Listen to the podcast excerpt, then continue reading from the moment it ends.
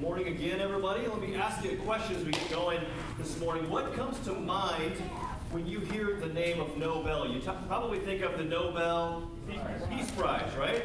Uh, let, me, let, me, tell you, yeah, a little gold star next to each of your names this morning. That was awesome. Well, let me tell you, there's some controversy over whether this really happened or not. Go with me on it about this alleged story uh, about where this came from. It, one morning in, in 1888, um, Alfred Nobel, inventor of dynamite, uh, awoke to read his own obituary. This part we think is true. The obituary was printed as a result of a simple journalistic error. You see, it was Alfred's brother that actually had died, but due to uh, kind of a reporting error or whatever, uh, they reported the death of the wrong brother. So he woke up to read his own obituary, and he got a glimpse into how the world saw him. And here's, here's, here's how they saw him as the dynamite king. This is what it said The merchant of death is dead. That was the headline. The guy that invented dynamite is dead. And it went on to talk about, um, it says this Dr. Alfred Nobel, who became rich by finding ways to kill more people faster than ever before, died yesterday. Can you imagine the horror of waking up reading your obituary and realizing this is how the world saw you. It was jarring to say the least to him. And so he, from that moment forward, he resolved to make clear to the world the true meaning of his life, which was not, he was not going to leave behind a legacy of death and destruction, a legacy maybe fueled by his own passions and desires for riches and fame and success, but instead, he, he wanted to leave behind a legacy, a positive legacy for the world. And so he, with his, uh, in his will, with kind of the last years of his life, set up this endowment. Five different prizes, right? Five annual prizes for outstanding contribution to phys- in the area of so physics, chemistry, medicine, literature, and of course, peace. This would be the legacy he'd leave. And so these days, he, he got to re- a chance to rewrite his legacy. These days, when we think of Nobel, we think of fascinating uh, to me. Uh, again, what parts of it are true or false, or I have no idea. But the idea of it is, is amazing because for most of us, we don't really think about our lives that way. Most of us don't really think about legacy. We don't really think about uh, longevity in life. We kind of just live our lives day to day to day. But he had a chance to, to, to sit back and say, well, this is how I've led my life to this point, and it's not working out super well. This is not how I envisioned my one and only life being spent. How about you? I wonder if we could step back. I know it's not something that we, we, tend to think about. If we could, for a moment, just kind of step back and look at the patterns of our lives, I wonder how many of us would be satisfied with the way, with, with the legacy, so to speak, that we are leaving behind, with the kind of pattern that we are setting for our lives, our futures, the way we're spending our one and only life on this planet. I wonder how, how what kind of picture we're painting to those who are closest to us, to our friends and to our family members, our coworkers, or whatever. What kind of legacy and impact are we having on those around us? Are they looking at us going, man, it's just really all about him? It's really just all about what he wants or she wants or what they, they're living, if it's them and their family, nothing else. Or is there something more? Or do they look at you and say, man, there's something different? The way they love, the way, the way they shine, the way they talk about it, that there's something different about them, something that reflects the glory of another, something that, that is about the, the betterment of those around them as they lift them up to God. Man, I don't know about you, but I want my life to be more than just me. I want it to be more than just a negative, self centered kind of thing. I wonder if us, if you and I, like Nobel, need to do some course corrections to make sure that the imprint that we're leaving on those around us is how it should be. Well, we're on our third and final week of a series that we little short series we've been doing here called Faithful, faith hyphen full, of faith, dealing with this whole idea of staying consistent and steadfast over the long haul, of doing sort of the right things from a God perspective, again and again and again, all the days of our lives. It's a value that I don't think uh, we embrace real strongly as a culture or as a country. We're more into the instant gratification, sort of easy, sort of just go with the flow kind of stuff of life rather than learning to truly walk by faith and trusting God and following Him over the long haul. But, but make no mistake about it, faithfulness is what you and I, is if you're a follower of Jesus, faithfulness is what you and I are called to every day of our lives. It's what God desires from us, right? It's how life works best. It's where the good stuff comes from. If you're a follower of Jesus, that is meant to be part of the fruit and part of the legacy that we leave behind in our lives. A consistent life lived full of faith in the one who has called us, the one who leads us, the one who saved us and filled us and honored us. Today, I want us to wrap up the series by looking at this passage written by the Apostle Paul. Uh, and I would say it's very similar to what we just talked about with Nobel. But Paul, in some of his last words, he urges us to finish well, to live lives that are full of faith, and to leave behind us a legacy of peace and life in faithfulness through Christ. And I think God's got a ton of, it's been a great passage for me to sit in all week. I think God's got a lot of great stuff to teach all of us, no matter your age, no matter uh, your circumstance, no matter where you're at with God or where you're at in life. So uh, if you've got your Bibles, I'll just open them up to 2 Timothy uh, chapter 4, verses 1 through 8. We're going to actually focus in really primarily on one verse, but I want you to get the context of the flow of this passage.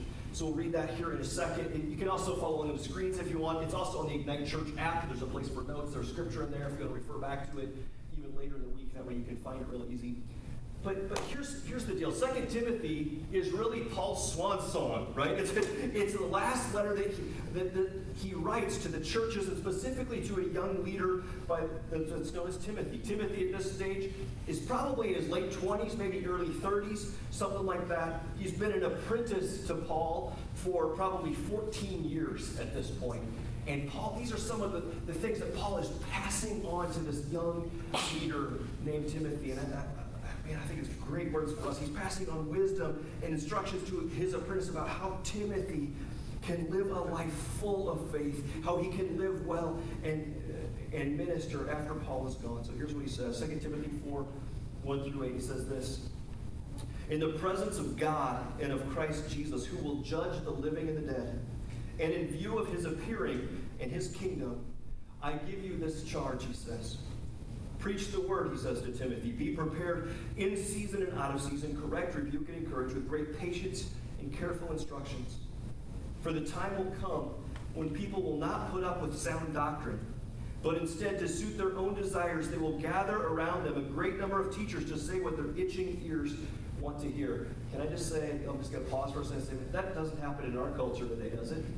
In a day when we have access to every single teacher imaginable right here some people, I mean, that, that's, in fact, a lot of us, right? That's what we do. We find people who say what we want to hear, and we listen to them, and we listen to them, and we listen to them. Sometimes we stick our fingers in our ears like a kid and say, ah, we don't really want to hear what God has to say to us. We just want to hear, we just want to hear what our itching ears want to hear again and again and again. So he goes on. He says they'll, they'll uh, turn their ears away from the truth and turn aside to myths. Verse 5, listen to this. But you, Timothy, but you, keep your head in all situations, endure hardship, do the work of an evangelist, and discharge all the duties of your ministry. For I am already being poured out like a drink offering, and the time for my departure is near. I have fought the good fight. I have finished the race. I have kept the faith. I have been faithful, he says. And now there is in store for me the crown of righteousness, which the Lord, the righteous judge, will award to me on that day. But not only to me, but also to all who have longed for his appearing. I get goosebumps reading this, by the way. This is it's an amazing passage. And it's a story, I, mean, I love it. But we're going to zero in really on verse verse 5, but uh, verses 5 through 8. But let me just start with the big picture here, because here Paul's putting on a clinic for how we are to live our lives well, of how to live a life that is faith full to the Lord, to what He has called us to do until the end. He's teaching how to finish our lives well, how to run our race well. He's giving Timothy instructions saying, Man, these are my instructions for you so that you can run your race, so that you too can have a crown waiting for you. How you can leave a legacy, a God honoring, faithful, God filled legacy to those around you so that one day you too will be welcomed home. Here's words well done, good and faithful servant. So there will be reward waiting for you so that you can run your race and finish well. You've got to learn to be faithful. Well, the imagery that God, that Paul's using here uh, in this passage, really, it's, it's, it's peppered throughout, but it's of, of the Olympics, sort of an Olympic kind of competition, of running uh, to win, of running a race that's before you, of wrestling, of all this kind of stuff, receiving your crown, your medal, your reward at the end. Got me thinking, I ran across this story this week, which is a true story, amazing, jaw dropping kind of story. In 1968, the Olympics were held in Mexico City. And the last runner to finish the marathon was a guy from Tanzania.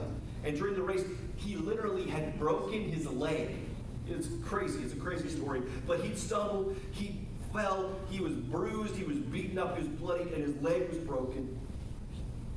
After everybody else had finished the race, everyone else had crossed the finish line. In fact, so much time had elapsed that most of the crowd from the Olympic Stadium had gone home. There's only about six or 7,000 people left in the stadium when this guy comes hobbling in. I don't know if you can see it. His leg is taped up and wrapped up. He comes hobbling back into the stadium to do his final lap around the track and to finish. And I mean, the, at that point, when those uh, in, in the arena still realized what was happening, they stood to their feet, they gave him a standing ovation, they cheered him on, right, that kind of thing. And this guy finished the race. Later, some of the reporters pulled him aside and said, what were you thinking? Like when you broke your leg, when you, you know, when you fell and you're all bloodied and beat up, when you're in pain with every single step, why didn't you just quit? Why didn't you just give up? And here's what this is his quote. It's up, it's up here. He said, My country did not send me 5,000 miles to start the race. They sent me 5,000 miles to finish it. Isn't that a great quote? Yeah. That's sort of what Paul is getting at here. Paul is saying, live your life like that.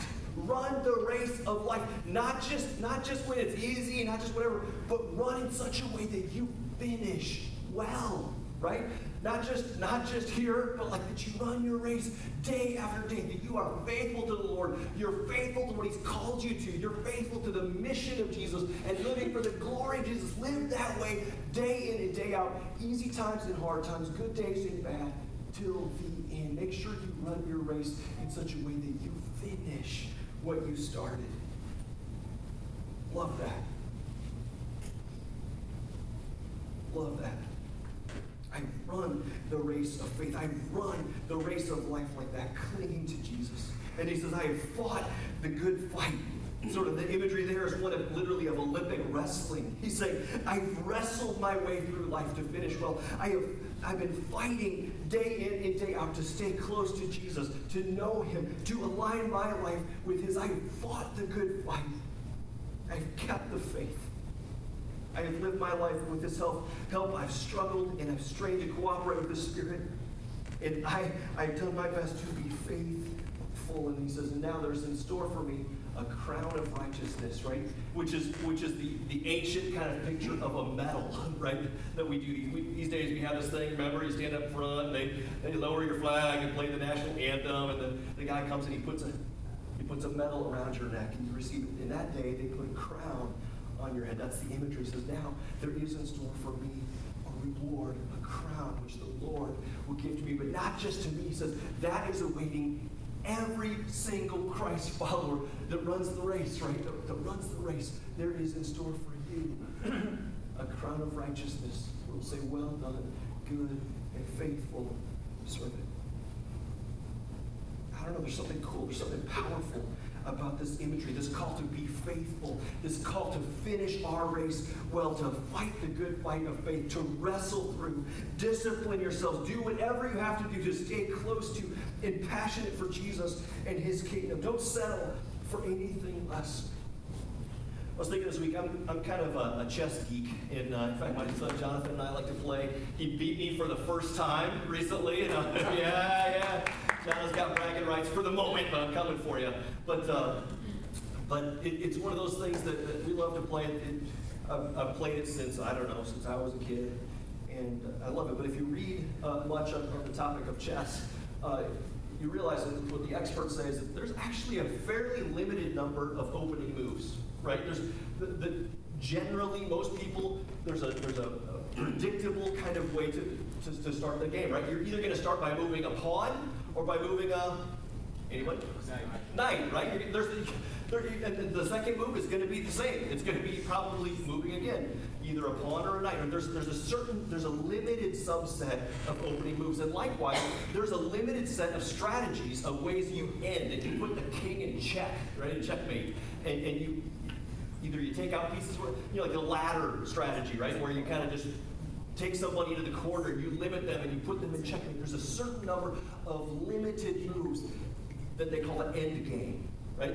So your beginning moves are pretty a pretty sub, a small subset. Your ending moves a pretty small subset. What experts say is that chess in chess, the game is won or lost in what they call the middle game. It's not, it's not typically how you start, and it's not typically how you finish that makes a huge difference. It's typically what happens in the middle. And if I can't just say, man, I'll pause for just a second and say, there's, when it comes to Christendom, it's, it's not really that hard to start well. Right? It's not that hard to start well. I mean, in fact, in our church, right around 50% of us have come to Christ in, uh, in, at Ignite in the last five years. And we, we've started to, to open up God's Word. We started regularly come to worship. We've, we've opened up our heart to Jesus.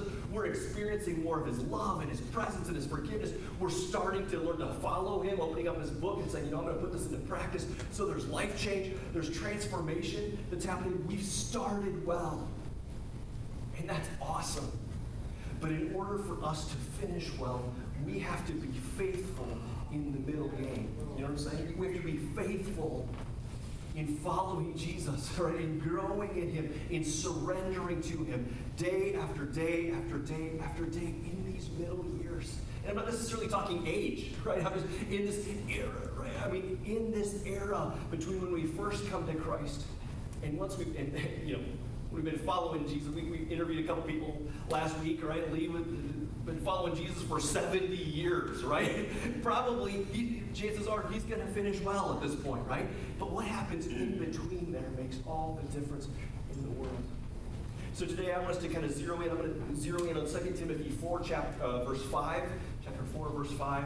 And because I think Paul has uh, some cool things that he says to young Timothy about how he can live well in that middle game, how he can be faithful to the Lord, to those around him, in order to finish well. All right, we're just gonna I'm just gonna kind of jump through, and most of it like is not rocket science. It's pretty much a quote out of the text for each part. So, uh, so we're gonna start here. The first thing that he says about how to stay faithful to young Timothy, he says, "Be self-controlled." In, in the NIV, it says, "Keep your head in all situations." In the old uh, NIV, it says, "Be self-controlled." In the ESV, it says, "Be sober-minded." But it's all talking about the same thing. Paul starts out by telling Timothy to, to be self controlling, to be on the alert, to be ready, to think biblically, not to just get swept away by religion or culture or what your friends think or whatever else. Don't get entangled or lured into sin. Don't just be lulled into apathy. Don't settle when it comes to your spiritual life. Be on your watch, be on your game. Keep your eyes open, be alert and self controlled because your enemy would love to take you out, right? He'd love, he would love to just take you out your little game. And sometimes I think we're tired and we're busy and we're distracted, when we're stressed, nobody in, in this room ever falls into that category, right? Sometimes when we're when we're just crazy, busy, and stressed, we take our eyes off the prize we, we quit thinking about how to how to stay faithful to the Lord. We lower our gaze, and it's so easy for us to, stumble. It's so easy for us to get taken out. If we're not sober-minded, if we're not self-controlled, if we're not on the lookout, it's so easy to fall and do things that would keep us from finishing well. You know, I I actually heard a great sermon. Um, I don't know, maybe a month or two ago. Let's talk about Revelations chapter three.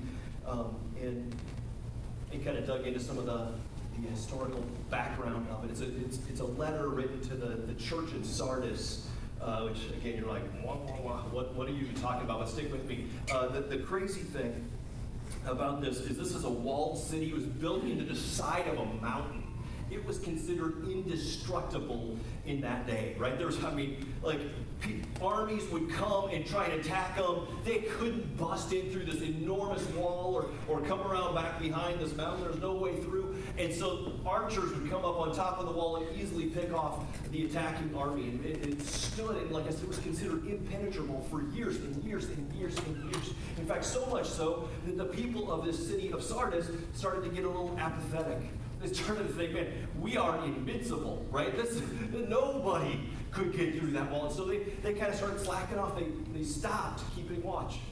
In fact, overnight, they no longer had soldiers that patrolled the top of the wall. And, uh, and there's two different times uh, over the course of 100 years, two different times when the city fell because soldiers, an attacking army would sneak in overnight, manage to get somebody up on the wall, come over, open up the gate, and the thing was burned and victory was had simply because they weren't keeping watch. And so God uh, writes a letter, right?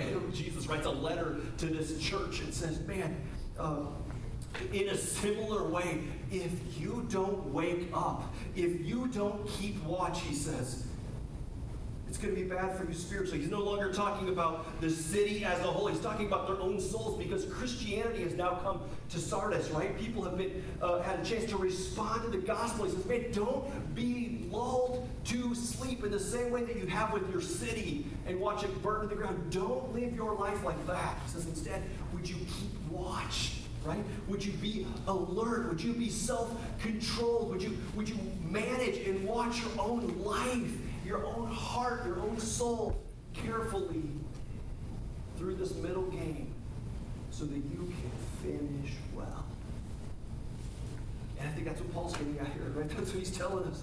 Paul says, be ready, keep watch, be self-controlled, be on your guard, don't get tripped up by sin. Don't, don't simply shortchange yourself by getting lazy or apathetic or just ceasing to keep watch, but keep a careful, close eye on your own heart, your own soul.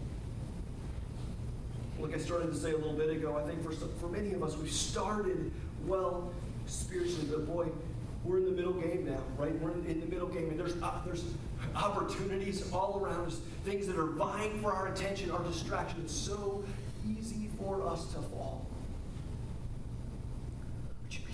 Control? Would you keep an eye on that? There's lots of ways that can play out, right? You're a college student. You moved away from home. You had your faith as a kid, and you started well. You became your own. You started growing up, started taking some steps, but now it's going to be tested. You, you moved out. It's, it's a whole different deal. There's a lot of college students that are not living for Jesus these days, right? You're going to be tested. Keep, keep watch. Keep an eye on that. Maybe you're maybe your own family. Man, it's stressful. It's hard at home. And it's, I mean, stuff is not going well. Your marriage is, is more about conflict than about uh, stroking your ego or about things going well or just harmony and peace and love all the time, right? It's, it's a little different, and you're tempted to either check out or start looking elsewhere to get what you need. Man, be on your guard. Be self controlled. Be aware. Maybe just, maybe even just, uh, you know, you, you started growing. You started putting some of this, uh, some of these spiritual disciplines into practice in your life. You're starting, you're starting to get to know who God is and His plans for you. Starting to open up your book, you know, His book, and start reading it and putting it into practice. You might be tempted because of busyness or distraction just to put that aside just, I think I've got enough. I think I'm good.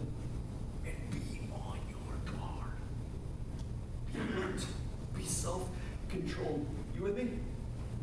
You ever sitting there? I was thinking uh, this week, I'll just say this real quick and then I'll move on, but man, and I've, I've mentioned it before, but I've been around, I've been doing ministry for, I don't know, 20 some years, and, uh, and it's always amazing to me to get to hang out with people that are older than me, old, that have been walking with the Lord longer. You know what I've never heard once over the, over the course of, of 20 some years in ministry? I've never heard somebody say, oh man, I decided to follow Jesus. I decided to grow in my faith. I decided to put him in number one spot. I decided to live for him and his glory and his goodness. I decided to follow him and regretted it. I have never once heard that. Never. but you know what I've heard again and again and again and again? I've heard it hundreds of times. I mean, I can't even imagine how many times I've heard this. I've heard so many people say, oh man, if only I could go back and undo this. Right? If only, if only I could go back and undo these words that came out of my mouth or this decision that I made to turn away from God and go my own way. If only I could go back and undo that era where I lowered my eyes, I took it off the prize and off of God and off, and I turned and went my own way. If only I could, I could go back and undo that, it would save me so much regret and save me so much heartache and save me so much pain. We see, we've heard person after person after person that's come to Christ. it's a normal thing. This is oftentimes what happens. They'll say, "Oh man, if only I would have known and heard that 10 years ago or 20 years ago or whatever. Oh, that would have changed everything for me. It Would have changed everything. Now, again, in the grand scheme of things, you got to chalk that up to God's sovereignty a little bit, right? All, all this kind of stuff. But I've never once heard, heard somebody say, man, I, I wish I wouldn't have opened up my heart and life to Christ. There, there's, there's always joyful. There's always celebration. There's always that when we choose to follow and be faithful and we run to win. We run the race that's before us with God. All right, let's keep going. Second one. So the first thing he says is be self-controlled. The second thing he says is endure hardship. And that's a quote right out of the text, right? Endure hardship.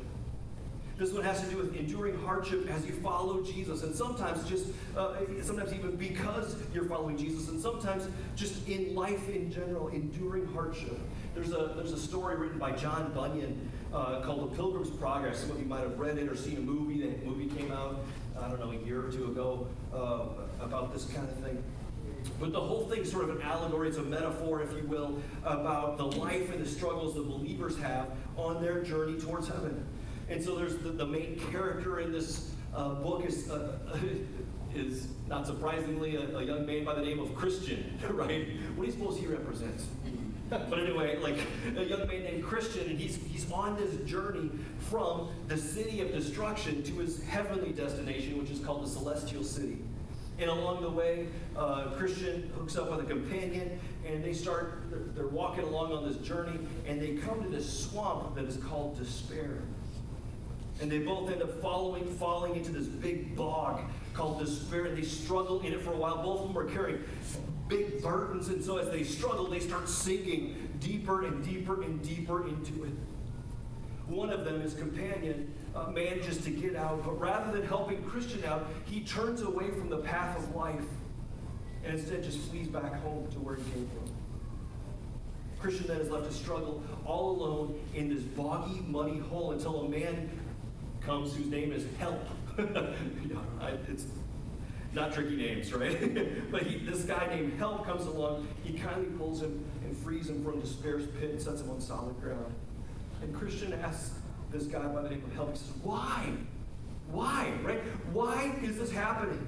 Why is this place here? Why has it not been mended? Why has it not been fixed? Why isn't there a bridge that's built over it to keep poor travelers uh, more secure on their journey. And Help replies this. He says, This miry swamp is such a place as cannot be mended in this life, but only to be traveled through. And I read that, and it's both frustrating, but it rings true.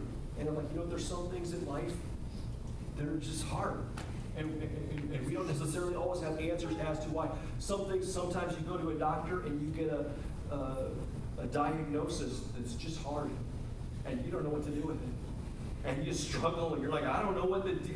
Why is this so hard? Sometimes you get betrayed or hurt in this life. Right? And, and you might stumble back and start asking, we start asking questions like, God, why would you allow this kind of thing? Sometimes people get sick and die. And it's just hard, and it puts us in this bog of despair. And we start asking questions like, why? Why are we going through this? And I, we're not going to dig into this and get a whole huge, uh, a huge theological treatise on this or anything, but, but I do have to say two things. I think number one is, is just a reminder that God makes it abundantly clear to all of us That there, we, we, in this life, we don't necessarily always understand the answer to the question why. We don't always get it, but we do, we are reminded again and again and again and again that He is with us, right? Even when we walk through the valley of the shadow of death, the psalmist says, I'll fear no evil, for you are with me. I think sometimes it's not an answer, but sometimes we just need to be reminded of his, of his reassuring presence that's with us. That he is good, he is present, that he is at work, that he is uh, sometimes at work even healing and binding up our wounds, making his presence and his peace and his comfort known, even when we don't understand why. He's working out his will, his good and perfect will in our lives, even when we don't understand why. And I think that's why Paul says, boy, when, when hard things happen, when there is hardship that busts into your world, he says, endure it. It's tempting for us to get completely sidetracked and where we can get angry at God and we can start blaming God. We can start pushing him away and say, You did this. But, but Paul says, man, don't get taken out by hardship. He says, I'm with you, I'm for you, I'll never leave you, I'll never forsake you. Instead, endure it. Walk through it with Jesus, right? Endure it. Keep walking. If you want to finish your race, if you want to finish well, if you want to have a, a, a crown of righteousness in store for you, it's going to require enduring hardship in the middle game. It just is. Again, we can spend more time on that and will in the future. But for today, let me just say, man, I wonder if there's stuff going on in your in your world and in your life that you're wrestling with. Like all of us do it sometimes, right? And and it's it's easy just to wrestle that question, why? And I wonder if God just doesn't want us to shift our focus back and say, like Job, right? I hate to quote Job, but but like like Job, where says, though he slay me, yet will I trust in him. Or where the disciples say, man, or Jesus says, Are you going to leave too to the disciples? The disciples say, Where else can I go? You are the one that has eternal life. We may not understand everything that you're doing, but we know that you're good. We know that you're with us, and so we will endure hardship and keep following and keep walking with you. We'll keep being faithful, even when it doesn't make sense. Third thing is this live the mission. I love this, right? Verse 5. Again, he says, Do the work of an evangelist do the work of an evangelist. Now, I'm not going to dive into this much because we spent weeks talking about this uh, in our last series, right? Talking about uh, living the Great Commission. But one of Paul's last commands to Timothy here echoes the words of Jesus to live out the mission, to go and make disciples, to point other people to Christ, right? To help other people come into the kingdom and grow up and be set back out on mission. This is a significant key to finishing well. It motivates us, it keeps us. Uh, our perspective locked in on eternity and what matters most in this life. It spurs us on, doesn't it? When we stay focused and get involved in the mission of Jesus, of seeing his kingdom come and his will be done, seeing his gospel, his good news about Jesus move forward and disciples get made and raised up and sent out, man, it keeps us on mission, keeps us focused on running our race well to the finish line, to the very end. So, the fourth thing I'll hit is this be faithful to your calling and to the Lord. This is verse 5 and verse 7. It says, Discharge all the duties of your ministry, Paul tells Timothy. He goes on and says, As for me, I have kept the faith. I have been faithful to the Lord and to the calling. The fourth thing the Apostle Paul tells Timothy and us about finishing well is to make sure that we are faithful to the calling God has given us into the Lord. This one has to do with simply following Jesus, right? Simply what he's calling us to do, do. Where he leads us, we are to go, right? And in ministries and the opportunities that he's given us to serve and to do so faithfully and wholeheartedly. At this point, it might be easy to kind of, as you hear that, thing, well, yeah, he's, he's writing to a pastor type. These are words to pastors. And, and, and certainly I get this. You might think, I don't have a ministry, I don't have a calling, but can I just say, nothing could be further from the truth. If you are a follower of Jesus, then you have a calling and you have a ministry that God has put in front of you. There's stuff that, there's, there's work that He has given to you uniquely that He has not given to anyone else. It may be different from me, it may be different from Timothy, it might be different from the person sitting next to you, but each one of us has a calling, has a ministry, has work that the Lord has put before us. For instance, who is responsible and called by God to love your wife or your husband? Is it somebody else? No, who is it? Us. It's, it's me, right? Say me. Me. It's me, right? You're uniquely called to that. Who is called to serve and to love and to reach your roommate or your classmate, students? It's you specifically. Me, it's me, right? Me specifically. If you have kids, if God's given you children, who's called to disciple them and to love them and to shape them and to lift them up and help them become all who God has called them to be? Who, whose responsibility is that? Me. Yeah, absolutely.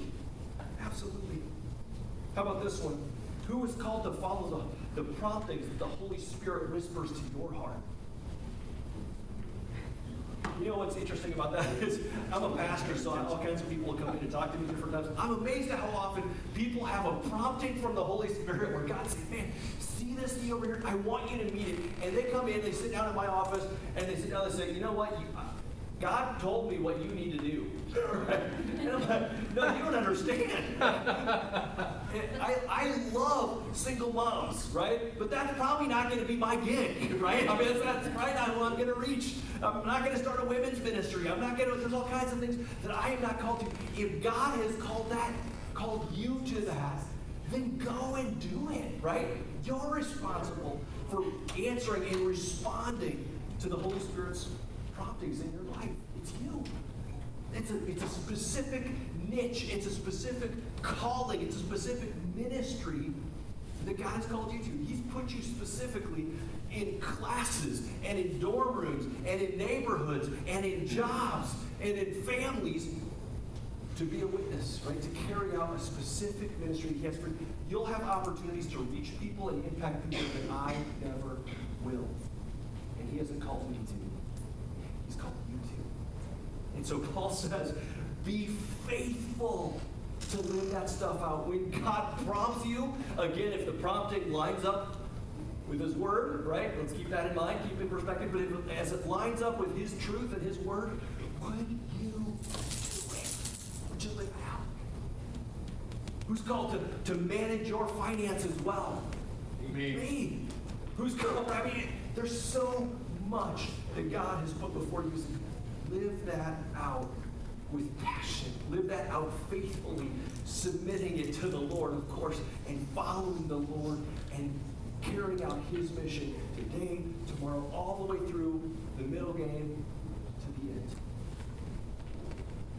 Why we do this, why we do these things, he wraps it up, says it pretty subtly. But I love, I love how he says it. He says, you know what? First of all, he reminds us that there will be a day when we have to give an account for our life. We'll stand before a righteous judge, right? One who knows all. And we'll have to say, how have we lived our lives? Have you lived your lives well? And we'll have to give an account. And he says, man, to those who are faithful, they will receive a crown, a, a reward, a medal, so to speak. There is in store for me a crown of righteousness. That's up there, yeah. Now there's in store for me the crown of righteousness, which the Lord, the righteous judge, will award to me on that day. And not only to me, Paul says, but to you, right? But also to all who have longed for his appearing, all who have been running that race and fighting the good fight and keeping the faith. There is in store for you a crown of righteousness.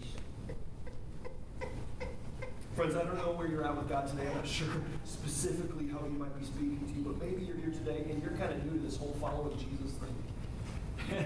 and maybe you're like, I, I just, I don't, I'm not running the race if I'm honest. I'm, I'm not fighting the God. I don't even know what you're talking. I, I came to church. I'm just sitting here. What do you want from me, man? And I'll just say this.